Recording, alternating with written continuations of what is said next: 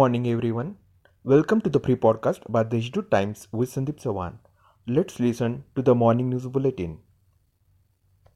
Written examination of first, second and third year courses of all the faculties of Maharashtra University of Health Sciences will be held from April nineteenth, twenty twenty-one.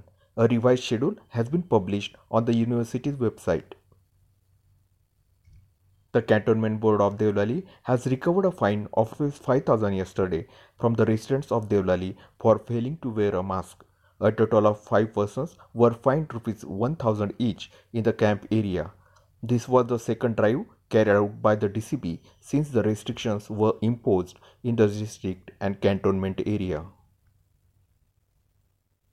The district administration has declared all the hospitals under the Mahatma Phule Jana Arogya Yojana as COVID hospitals for the general patients suffering from COVID nineteen being treated in private hospitals. The infrastructure and road development between Nashik Airport and Dahawa Mail has revived business hopes in the area. To add to this, air travel from Nashik is getting good response. There is now a better road connectivity from the city to the airport. Therefore, there is scope for future agro-tourism in this area. A two-day strike called by bank unions to protest against the proposed privatization of two state-owned banks has received good response in the district. As protests and demonstrations were banned due to corona, employees shouted slogans against the central government in front of bank branches.